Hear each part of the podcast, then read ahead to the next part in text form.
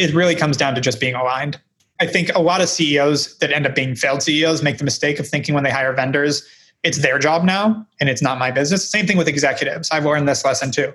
When you hire people, you still got to get them up to speed. You got to work with them. You got to be there to support them and enable them. The moment you turn either your own employees or your vendors into a punching bag is the moment you lose your own business. Like they want this as much as you do. So the moment you turn it into an adversarial relationship, you're just screwing yourself.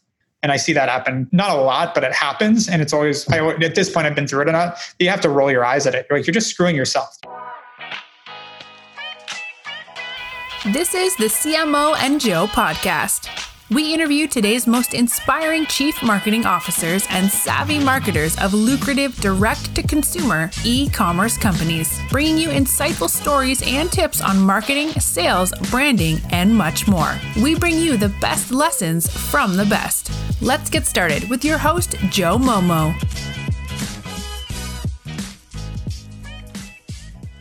Welcome to the podcast, Eric. Thank you for having me. I'm super excited to have you on the podcast. Obviously, you're a marketing expert. You have Hawke Media, uh, founder of Hawke Media. Um, and you're also doing some great things in the LA community. I see Ecom Week coming up. Um, but yeah. before we jump into all that, how about you give us a little backstory, who Eric is, kind of your origin story, and what you're up to? Sure. Sorry, of course. Um, all working from home, got the dogs going off. Uh, yeah, so origin story, born in LA, grew up in Ojai, uh, was the son of an entrepreneur who was the son of an entrepreneur. So took the idea of starting a business as basically that's just what you did, um, which is a really nice place to grow up. And so, uh, yeah, I've you know always took jobs. When I took jobs, it was always about learning something so that I could parlay it into my own businesses. I started my first own first little business when I was eight, selling and buying beanie babies and made a few thousand dollars as an eight year old. So yeah, just always wanted to build stuff. And like that's still to this day is what drives me is I love building and growing things and trying new things and learning. And so fortunate that I get to do that as my career. So absolutely. What, what, what would you say your unique skill is? You say you love building things, but um, what would you say if you have to boil down one skill or one superpower that Eric has? What would you say that that is? Yeah, it it's uh, it's a combination of sales and marketing. It's growth. It's like the art of persuasion, the ability to present value. Like that's where like I feel I found the perfect niche for myself, where I know how to talk to companies and present our value to get clients, but then I also know how to present their value to their customers. So I create value by presenting value. It's big value chain, but yeah, it's the uh, that's really where I found my talent and found it a long time ago. I took a sales job when I was 19 and broke all their records that my first summer doing it. And you know, for, for the first time, heard the term I could sell ice to Eskimos and doubled down from there. No, that's awesome. Um, yeah. First, give us a little bit of context of what Hawke Media does. Uh, maybe something that uh, Hawke Media does that maybe even your clients or obviously the people listening don't know about. Sure. So yeah, I mean, Hawke Media is basically an outsourced CMO and marketing team to companies. So we go into brands identify holes in what they're doing in marketing, and then we can spin up experts all a la carte month to month based on what the company's needs are. So the idea behind it was to create accessibility to great marketing. So not allowing, you know, what we found was really talented marketers individually or really good agencies generally are really hard to work with. They're expensive, want long contracts, high minimums. And so, and everyone else, frankly, just doesn't know what they're doing. So let's just take them all out of the picture. So the idea was let's get people that know what they're doing, but also make it accessible. And so that's what we've done. Um, we pretty much can handle marketing departments soup to nuts, but it's all a la carte, so we can complement internal teams, and we really like to collaborate. So that's a big part of it. Um, we also have a venture fund, so we do a lot of investing in our own ecosystem, mostly in marketing technology. So if we see a really good software that really works well for our clients, we like to put money behind it. Well, cool. Uh, kind of on that note, um, what are some of the key elements of a of a great brand? Would you say? You say you do all these investing, but um, just from a consumer point of view, what's what's a how does a what does a great brand look like? Yeah, um, you know, it's it's a great question. A great brand really stands for a value people are missing. I think is what what happens. It's like something is missing in someone's life because every purchase is aspirational and not in a grandiose way necessarily, but like you have to realize that if you buy a new blank t-shirt it's generally because you don't have enough t-shirts your old t-shirts are dirty or ripped or there's a reason you buy even the most basic things and you're aspiring for a change in your current existence even if that's a basic one.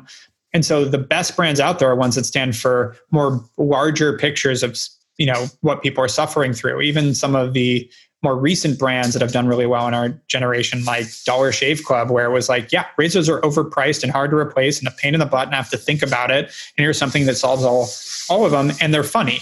So I like them. So they're likable and they solve all my problems. I'm in. So that was, you know, it, it does come down to that basic, you know, human instinct because it's all emotional. People's purchases are mostly driven by emotion. They justify it in logic, but it's an emotional appeal. And so it's finding where you fit in that emotional appeal and what what can drive that that really creates a great brand. Absolutely, no, I love that.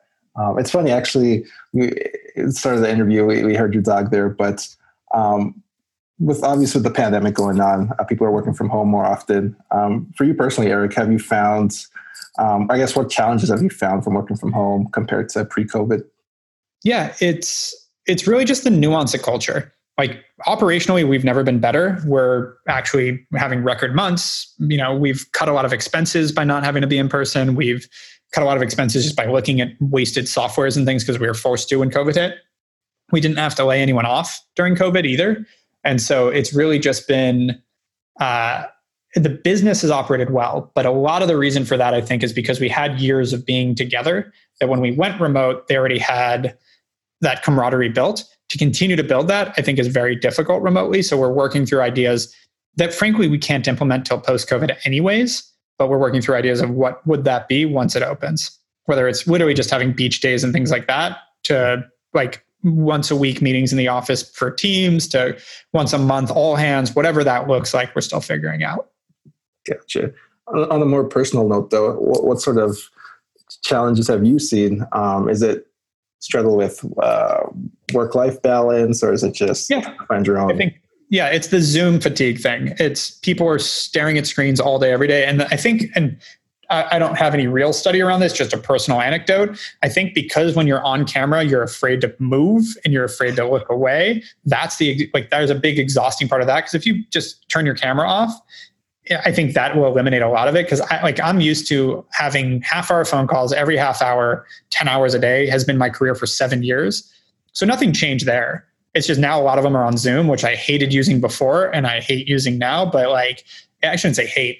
There is a little bit that you need that face to face. And since we can't get in person, it's nice. But I think the fact that every call now has to be on Zoom has gotten a little ridiculous.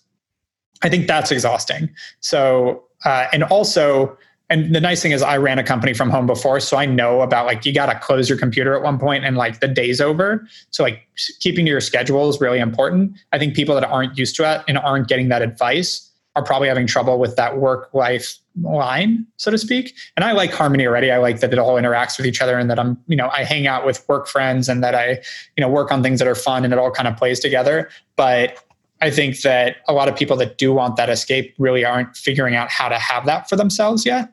And I don't have that issue. Um, I do feel like I'm working a little harder than I used to, but that's because, frankly, I don't have other things to do, so I might as well. But I think some of our people, for a while, had a hard time separating them, the two. And that's they see people seem to be starting to learn how to do that, though. Right, right. Um, early in the interview, you mentioned that you come from a family of entrepreneurs. Um, but more specifically, what's kind of been the best resources that's helped you along the way? Really good people around me. I've like network has I've always been kind of a solid networker and put an emphasis on it. And so, and not networking for the same of networking, but like meeting people that I respect that I want to learn from. And so I've kept in touch. And so I consistently try to meet people that are doing something way better than I am in a certain category so that I can learn from them and how they're doing it. And that, you know, even includes marketing help. It includes how to build a sales team. It includes how to build an operation, how to run a service business. Like I'm currently getting advice from a friend that built a company 10 times my size in my industry and sold it as to how to do that. And so I try to, it's, it's never a, like, I hate the idea of my mentor. Like it's like one person. I call many different people for many different things that they are experts in. Because if you have one mentor, you inherit their uh, mistakes and their problems and their uh, sort of their weak weaknesses too. But if I go to them for what they're strong at, Um, and frankly, my dad being one of them, I go to him for the like no bullshit. He has no idea anything about my business. He can't give me advice on how to operate my specific business.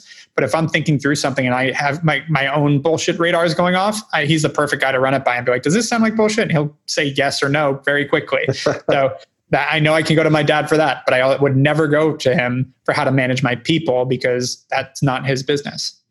Right. No, I love that um, just to give some value for the listeners, say we have lots of people that are entrepreneurs or aspiring entrepreneurs, but how do you really build those connections and relationships? Like what sort of, um, I guess I don't I don't like to use the word tactics, but what sort of ways would you go along building that kind of mentor-ish relationship with somebody?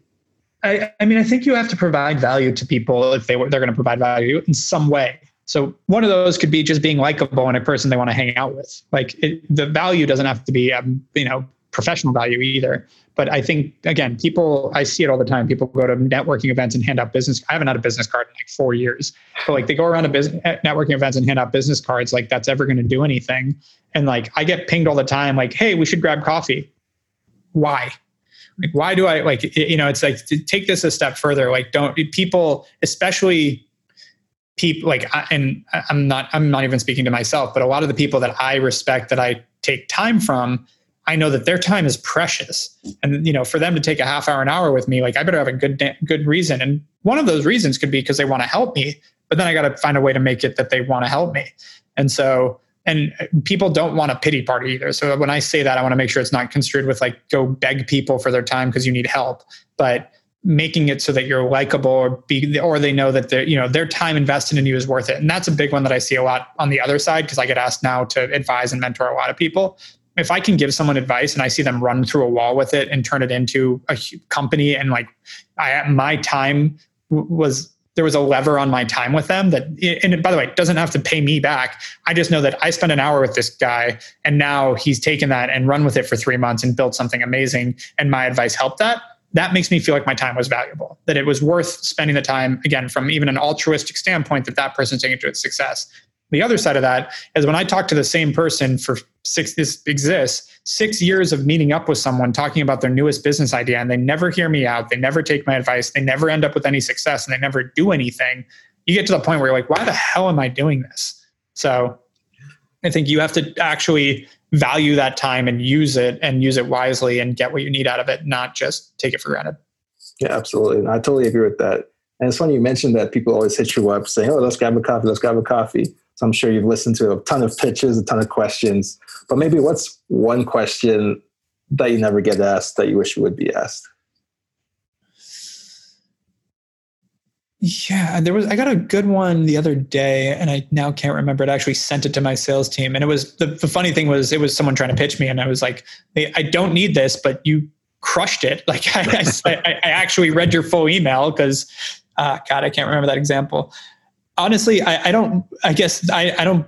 I, and I don't want to. This is an extreme way of putting it, but I don't believe in a victim complex. Like I don't wait on anyone to ask me what I need. I just do it. So like I'm not really waiting for anything. I don't wait. I don't rely on other people to come to me. If I need something, I go find it. So there isn't really anything I'm waiting for someone to ask me. It's more if they want my attention. Um, I think it's just like any sales. Like how can you? You know, you have to. You can't just make a grant. Like first off, you have to show that you're going to provide value with the things I care about. But you just saying you can provide value with the things I care about. I don't know who you are, so I don't trust you and that that's a part of it too. So you have to build trust and display that you actually understand what I, what matters to me. The example i give is i get many daily emails to, with someone saying they can drive us leads. And i know most of it like I, there's only one company which was referred to me by a friend that has ever done a good job on that. Usually it's a giant pile of crap that they send me and i get to pay for it. So you know, taking it a step further as to why I should work with you, not because a lot of those people go, we can drive you leads at a great cost effective rate. I'm like, yeah, sounds like they're not going to convert for shit. So you don't know your own business. You don't, because you're not presenting the exact value. So if you told me we have leads, this is what they convert at, this is what we're going to do, here's why, so that, because I don't trust you. So explain to me the process behind this so I can feel comfortable with it. Then maybe you can get some attention from me, sincerely. Right. And that's right. one example. And there's a many other, you know, needs in a company. But I think part of the problem too is a lot of businesses are started when there isn't really a need for it. And so they go around pitching this need and everyone's like, I don't really, that's not a pain point for me. And I'm good. Yeah, absolutely. I love that. I got one recently. Don't you wish you could send more video messages? We have the tool to do that. I was like, actually, no. I don't really want a video. Send emails fucking fine. Thank you. Yeah, exactly. It's worked fine for the yeah. time being. Yeah, no, absolutely. Um, speaking of that, what's kind of something that's on the forefront of your mind, like something that you're really curious about right now? Um, I, so I, I had written off VR and I had said like this is nobody likes it. It's isolating, da da da. And then I actually got asked by an organization I'm in called YPO to help host a VR event. So I had to go do my research. And through playing with it a little more and using it, I actually have come around to think that there is an opportunity there that still is not even close to taking advantage of.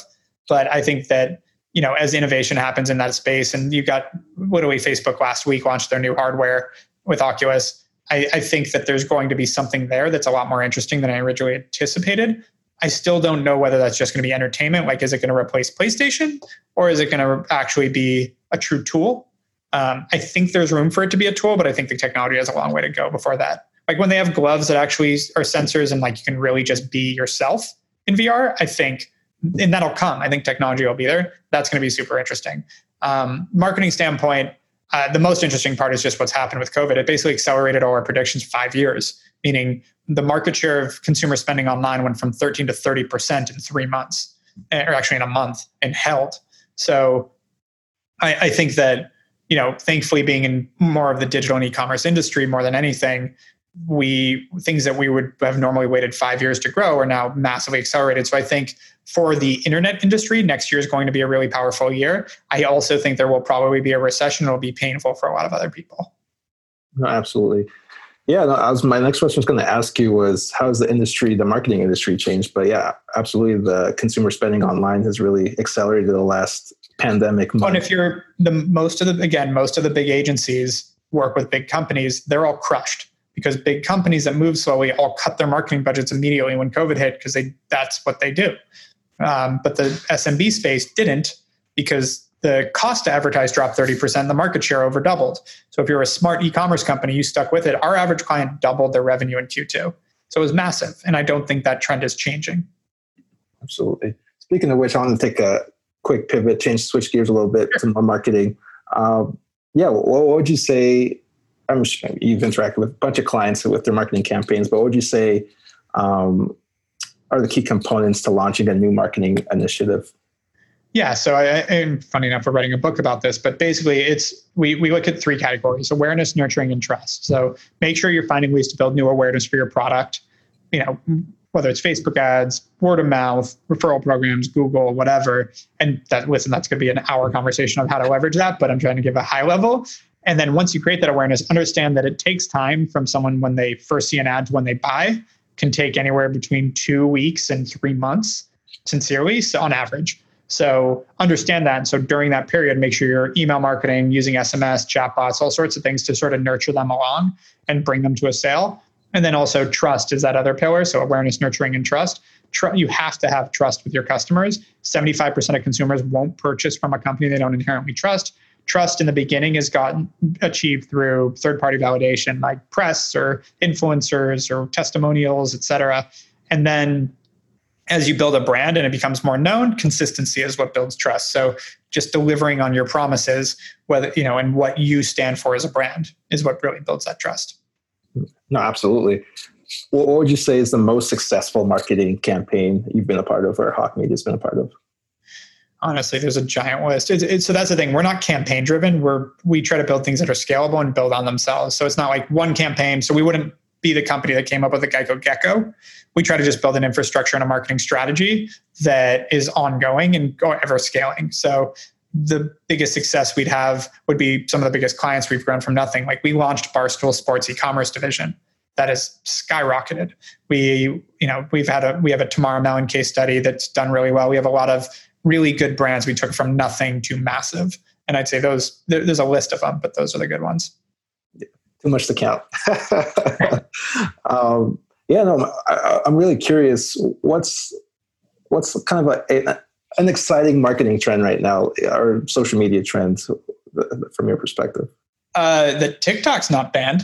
That's that's an exciting one. Um, honestly, like, and we we were the first agency to announce a partnership with TikTok. Like, we I think that that is going to be the next they're really going to bite at the heels of facebook and instagram a lot longer conversation but the way it operates and the way the product works is very similar to those platforms not like snapchat not like twitter not like youtube and so not like pinterest like i think that tiktok really is the first player i've seen in a long time that has a chance to compete and so they just need to do more work on their actual advertising product for advertisers. But once they build that out more robustly, I think there's going to be something really interesting there. And their algorithm, I think, is really interesting because it's it's much more real time what people are trying to see than Instagram and Facebook. Facebook and Instagram's newsfeed algorithm aren't great versus TikTok's. TikTok's is like, what do you want to see right now? Because maybe tonight you want to see a bunch of people ranting about politics, and then tomorrow you want to see a bunch of people dancing, and then the next day you want to see a bunch of people riding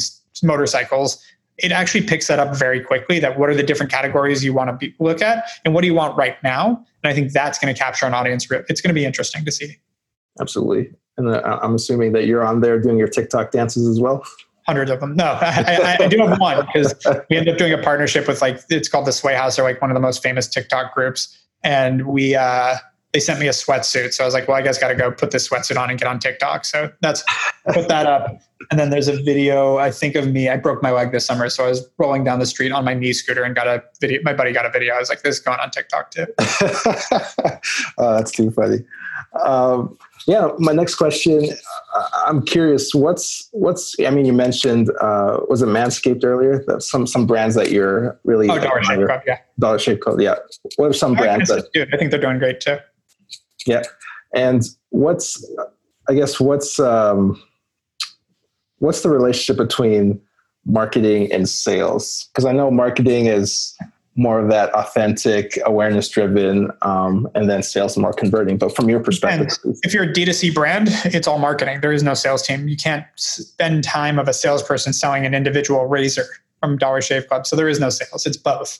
Um, in B2B, if it's like enterprise sales, a lot of times marketing is a support system for sales. It's where you get leads from, some of it, and it's where you get collateral from, where you get ongoing nurturing from. So it still plays the three categories and pillars I just talked about, but the end close usually comes from a salesperson. But marketing should be doing everything they can to bring in new leads and then warm those up as close to a sale as possible so that the salesperson has, to, has a higher chance of closing and has to do less, basically. Gotcha. So hypothetically, let's say a client gives you, let's say, 50% more budget. Uh, what sort of things would you uh, implement or try to do to get that ROI back? Yeah, so usually it depends. So if let's assume we're already covering our basis, and now they're like, let's just scale. Most scale comes from spending on uh, advertising, because most other things don't have that much of a scaling cost. So if I let's say we're already spending hundred thousand dollars a month, I'll win on a marketing strategy around that size we're probably covering our basis on all the things we'd want to do from like a channel perspective and nurturing and trust like everything's going. So most of that extra 50 grand would probably go towards advertising because that's where you're going to get true scalability. It's the most expensive part but it is the part where you can actually scale. Because let's say it's email marketing and sms and chatbots and influencer marketing and pr and content and uh, your website and optimization, all that. None of that you need to scale uh, linearly with this growth of the business. Advertising you do. So a lot of times, it, once we get to scale, we increase budgets to ads. Gotcha. And once you get the customers through the door, I guess, how, how do you provide that great, like what's that great customer experience look like for you? For Hawke or for our clients?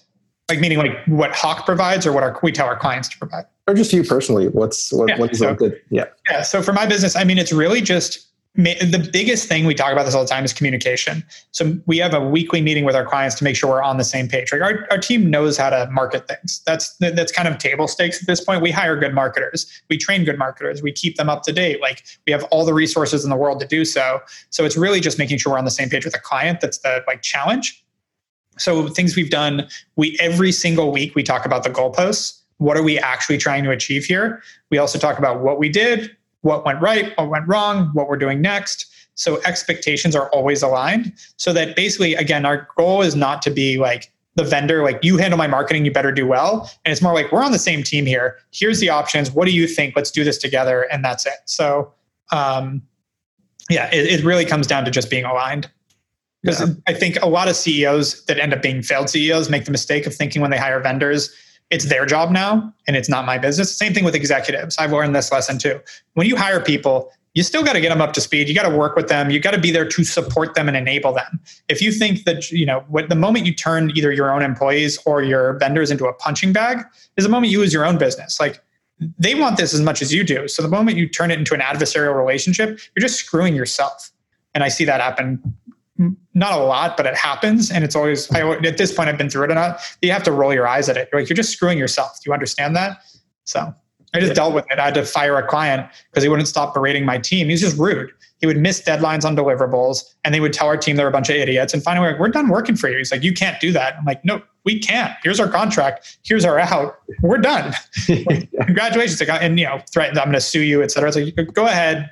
You know, the, the funny thing again, for all the up and coming business owners here, lawsuits mean nothing. They never go to court. And even if they do, they mean nothing. And it's a waste of time for everyone. So like, the idea of threatening a lawsuit is just shows ignorance in business doesn't like you have no grounds doesn't mean anything and even if you have grounds everyone's got insurance too so don't be an idiot um, but the point being like that's a good example of like he we were on the phone and he's telling me that i'm an idiot and i have an employee roster of chat children I'm like interesting again we've managed to grow successfully over 2500 brands but you're right you must know better and this guy's just launching his first card game.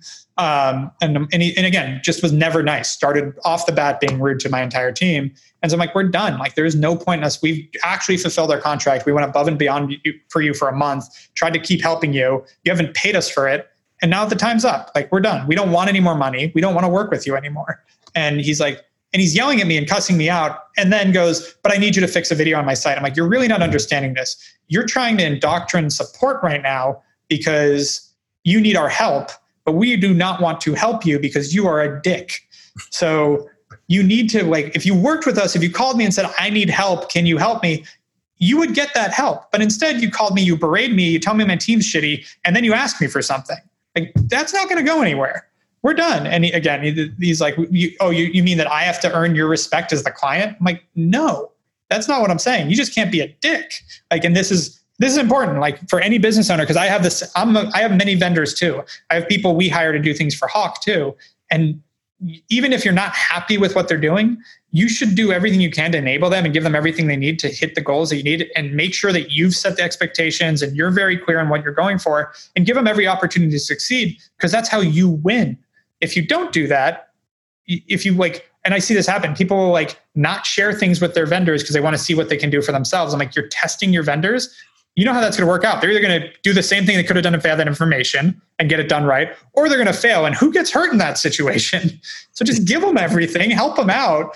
And I mean, we've been very successful with that. We have vendors that we've worked with for five, six, seven years that we've stayed with because they're they know what we need. We're very articulate. We go, these are the things we need. This is why, and we're fair about it. And we're and we communicate when we're not happy, and we get what we need. And it's that simple. Absolutely. Yeah. Teamwork makes the dream work. I always say that. Exactly. Um, but yeah, uh, one thing that's I found I find interesting all the time though is what happens from a leadership's point of view. What happens when the client is angry at the team? Do you is it the customer always right, or is it you go with the team? Yeah. And how do you handle those type of situations? I, I do my research. Uh, the the problem is we deal with enough volatile entrepreneurs that aren't right because they don't know that sometimes we, we I mean, I, it, most of the time, if it's actually getting on, the like we have 500 clients, I might deal with one or two angry clients a month out of 500. Those people are there's there's that percent, and I've noticed it's probably closer to like two or three percent of people are just unreasonable people. They're, like three percent of people in the world are assholes. Just part of it. That being said, I don't assume that. I do my research. I read the exchanges. I look at what's happening. I ask the team what's going on. And most of the time, if it, I'd say part half the time, if it's an angry client, we did something wrong, we miscommunicated something, there's a disconnect, and all it takes to fix that is for me to jump in, rearticulate, show that we care, and usually it's fixed. And uh, again, it's not usually work because our people know how to market. It's usually some communication breakdown. I thought this was going to be done last week and now it's going to be done next week. Or I thought, well, you know, my ads would run and two weeks later I'd be a billionaire. We have things like that happen, even though we specifically say like six times in the onboarding process that takes months. We still get people that do that. But so those are the kind of stuff we deal with. And then you get the unreasonable like the one i was just mentioning where it's just like they just want we my partner put it best. We get hired for three reasons. Someone needs bandwidth. Someone needs expertise. Those two work out fine. The third reason someone needs a punching bag. Once in a while we get that person that literally just wants someone to berate and blame for their lack of success. And they hire us as like a last ditch effort. And then it's our fault and that's where we, we try to avoid that on the upfront but if we don't catch it those are the people that sometimes we have to walk away because they're like hey if you want us to try to help you we're in if you just want to yell at us for your lack of success we're not no, absolutely. No, I love that. Just communication at the end of the day, just communication, communication. Be respect. Communication. Like, yeah, respect. Be respectful to people in, in both ways. Because I've made the mistake too, where I've I've assumed a bad in a client because of something some was said by my team, and I've come out hot and that's a mistake too. Like taking a beat asking questions is the way to deal with all these kind of things. Absolutely. No i really appreciate uh, you being on the podcast. I only have a couple more questions here for you eric. Um, what's something that you're proud of that maybe we haven't touched on in the interview you know, I'm proud of not laying anyone off during COVID. I'm proud that we were able to, I'm proud of the way our team buckled down. I'm proud that we were able to build something like I have, I started my business in 2014. I have not dealt with a recession or any kind of decline in the market or anything that would have affected my business negatively other than our own actions. And we took our first really big event and the way our team showed up, the way everyone worked hard, the way we were able to get through this, like that, it's one of the more proud things in my career because yeah, there's accolades and awards and those are all fun. They're good PR hits, but like really what what what this did for me was make me realize that this isn't a like short-term flash in the pan business, but we have real staying power. Like we've come through something that should could have easily ended our business. We've actually come through it really strong and stronger than we were before it. And I don't mean that from an emotional standpoint. I mean we are having record months coming out of COVID. And so because the way we leaned in and all of our competitors are not, so it shows me that it, it wasn't industry, it wasn't luck, like that my people and the way they work and the way they operated actually got us through this. And that is massively rewarding because it doesn't, it means that it's not, it by far isn't me. It's partially me. I did a lot too, but it's an, a team of 150 plus people that drove us through this that allowed us to give raises, give bonuses, keep people employed and and people made sacrifices along the way in terms of working harder, et cetera, to get through it but then again, we're now out the other side of this first event that uh, we're able to stick with it. So I'd say that's the biggest thing. Oh, that's really cool. What's uh, what's next for Eric and Hawke Media? Yeah, I mean we're growth minded, so we're uh, we're hiring people in a bunch of major cities that we've targeted as places we want to have on the ground representation going forward. So we've really opened up our hiring. We just hired a head of HR out of Nashville, actually, which wasn't on the list, but she's awesome. So really stoked on that. Um, so we're just, you know, we've opened up our hiring philosophy. We've really looked at expansion. Our, my hope is over the next year to prove out that territory expansion within the US is powerful and then to start looking international. We already have international clients, but start being on the ground in those places. Our venture fund is crushing it. And so finishing the fundraise on that and closing would be really nice. Um, and yeah, I mean, we're, we have a ton of initiatives, a book coming out, a podcast, our e-commerce week next week, our, you know, we have a huge list of things that we're putting together. Um, as we frankly now are getting bigger, so we're able to bring on new team members, bigger teams, build out more robust operations, all remotely right now. So the other big thing is getting rid of our very expensive, massive LA headquarters and replacing it with something that's a lot more of like a collaborative workspace, but not single desk to come work by yourself, but like come hang out, meet, even hopefully could be a good weekend spot is my goal.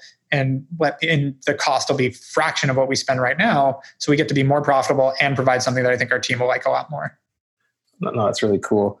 Could you just quickly give a description of what ecom week is just for a yeah so yeah ecom week basically we've thrown a brand summit the past three years in a row um, that's basically brings together 600 of the top brand like the founders of MeUndies and Dollar Shave Club and FabFitFun and Honest Company, et cetera, um, to teach each other the, what they're the best at and like really brought like kind of a mastermind together. And then a year and a half ago, I got asked to be on Mayor uh, Eric Garcetti's tech council for the city of LA. And he, we chatted and I told him that I wanted to bring that community uh, together better because I thought LA is the best place to start a new e-commerce brand, but there's not a lot to build that community out. There's, it's getting better, but they don't really get to meet each other, et cetera. And so uh, I asked him if we could declare it like that week, the first week of October or the week of October 1st every year, e commerce week. And he said, sure, let's do it. And so turns out I had to get approval from city council, which putting something through mayor, the mayor of LA and then the city council of LA takes a little time, but we nailed it within six months and got it approved exactly a year ago. And uh, so this year is our first one. So next week, the idea is think New York Fashion Week, but for LA and e-commerce. So we're going to have like every major e-commerce brand hosting events and doing launches and having all the vendors doing cool stuff too. And since COVID happened, we decided to still do it, but do it virtually to and hopefully build a great uh, sort of list and traction for next year to be that much bigger. And uh, so yeah, so we have it's a week long virtual event start Monday through Friday next week, so September 28th to October 2nd, um, and we're expecting over 10,000 people. So it's it's a fun one. Oh, that's awesome. Yeah, like I said, I really appreciate you being on the podcast, Eric. Uh, where can our listeners connect with you online so, so they can provide value for you? no worries. On any of the social platforms, just add or slash Erik Huberman. Pretty easy. Cool. And since we're a marketing and branding podcast, um, I always love to ask my last question: What's um, what the guest brands, if they could describe it in one word or phrase, would be? So my last question to you, Eric, is: What's one word or phrase to describe Erik Huberman's brand? So phrase outsource CMO. This episode of the CMO and Joe podcast has ended, but be sure to subscribe for more business strategies and tactics to help you create the profitable and successful business you've always dreamed of. And don't forget to rate and review so we can continue to bring you the best content. See you on the next episode.